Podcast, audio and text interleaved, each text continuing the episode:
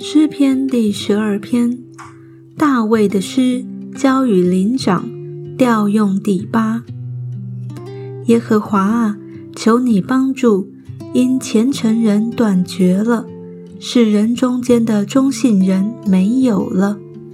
人人向邻舍说谎，他们说话是嘴唇油滑，心口不一。凡油滑的嘴唇和夸大的舌头，耶和华必要剪除。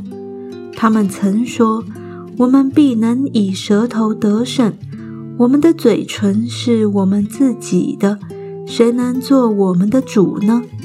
耶和华说：“因为困苦人的冤屈和贫穷人的叹息，现在我要起来，把他安置在他所切慕的稳妥之地。”耶和华的言语是纯净的言语，如同银子在泥炉中炼过七次。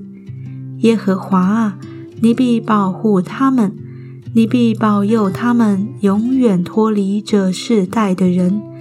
下流人在世人中升高，就有恶人到处游行。